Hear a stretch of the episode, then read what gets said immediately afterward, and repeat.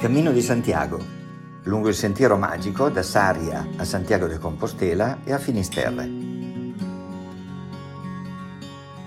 Io sono Dario Corradino, ho percorso in lungo e in largo la Galizia, seguendo tutti i cammini che portano alla città dell'Apostolo Giacomo.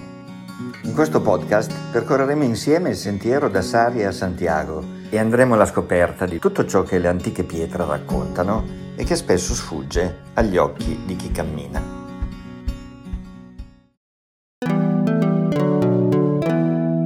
La chiesa di San Salvador. E ora veniamo ai monumenti più importanti di Saria. Cominciamo con la chiesa di San Salvador, purtroppo spesso chiusa.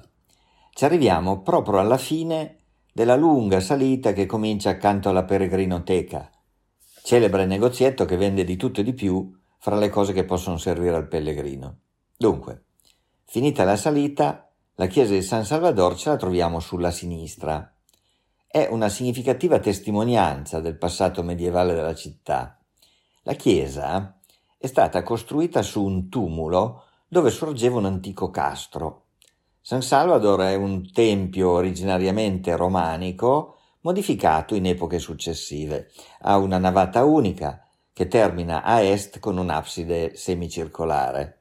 Due portali si aprono sulle pareti nord e ovest.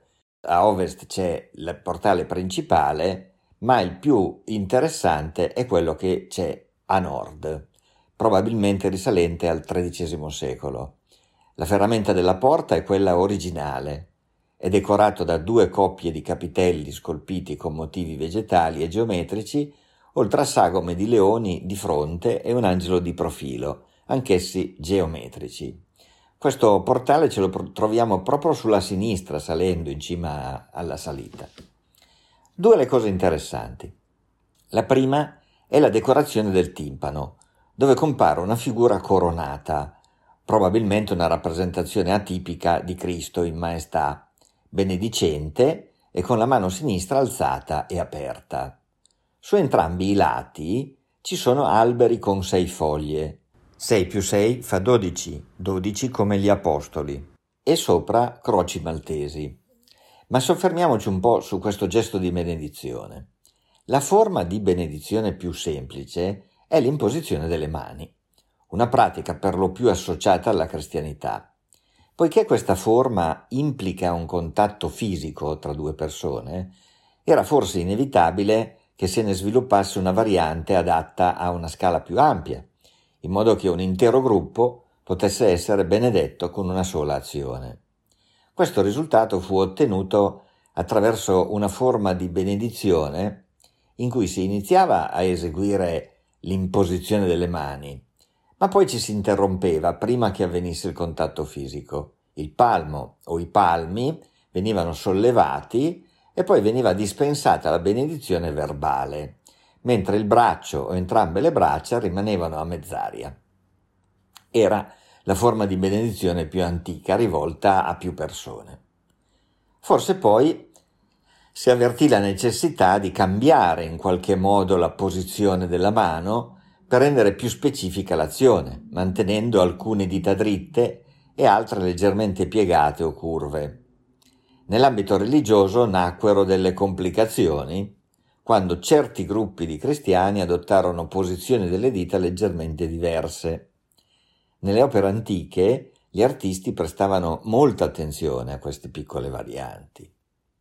Quando nell'undicesimo secolo, intorno all'anno 1000, la Chiesa cristiana si divise in due, Chiesa d'Oriente e Chiesa d'Occidente, ortodossa e latina, la Chiesa cattolica romana adottò un segno di benedizione che consisteva nel tenere dritti il pollice, l'indice e il medio e nel piegare le altre due dita, con il palmo rivolto in avanti.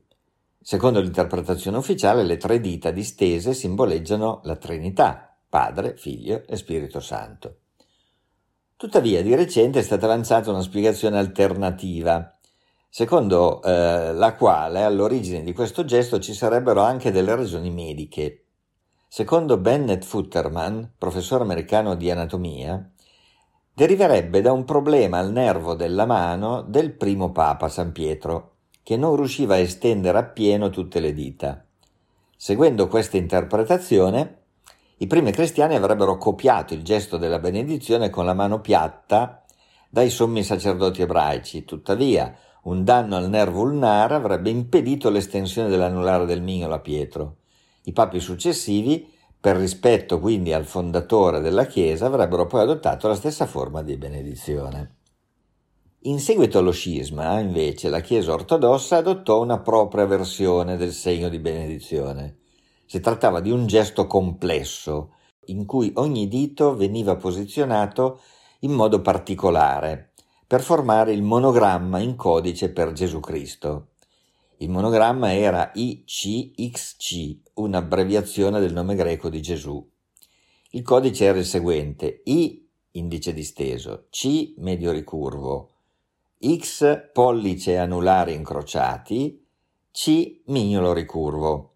Nella pratica questo gesto sembra troppo elaborato per un uso quotidiano e a giudicare dal modo in cui è spesso rappresentato nell'arte della Chiesa ortodossa greca, è stato semplificato in un segno fatto con l'unione dei polpastrelli di pollice e anulare, che è il gesto che vediamo nell'arte ed è quindi una versione ridotta dell'antico segno codificato, ma che si distingue comunque dalla benedizione latina che è fatta con le tre dita distese. Torniamo al portale. L'altra curiosità di questo portale, guardatela, è la testa scolpita e china che si trova a sinistra dell'entrata, all'altezza dei capitelli.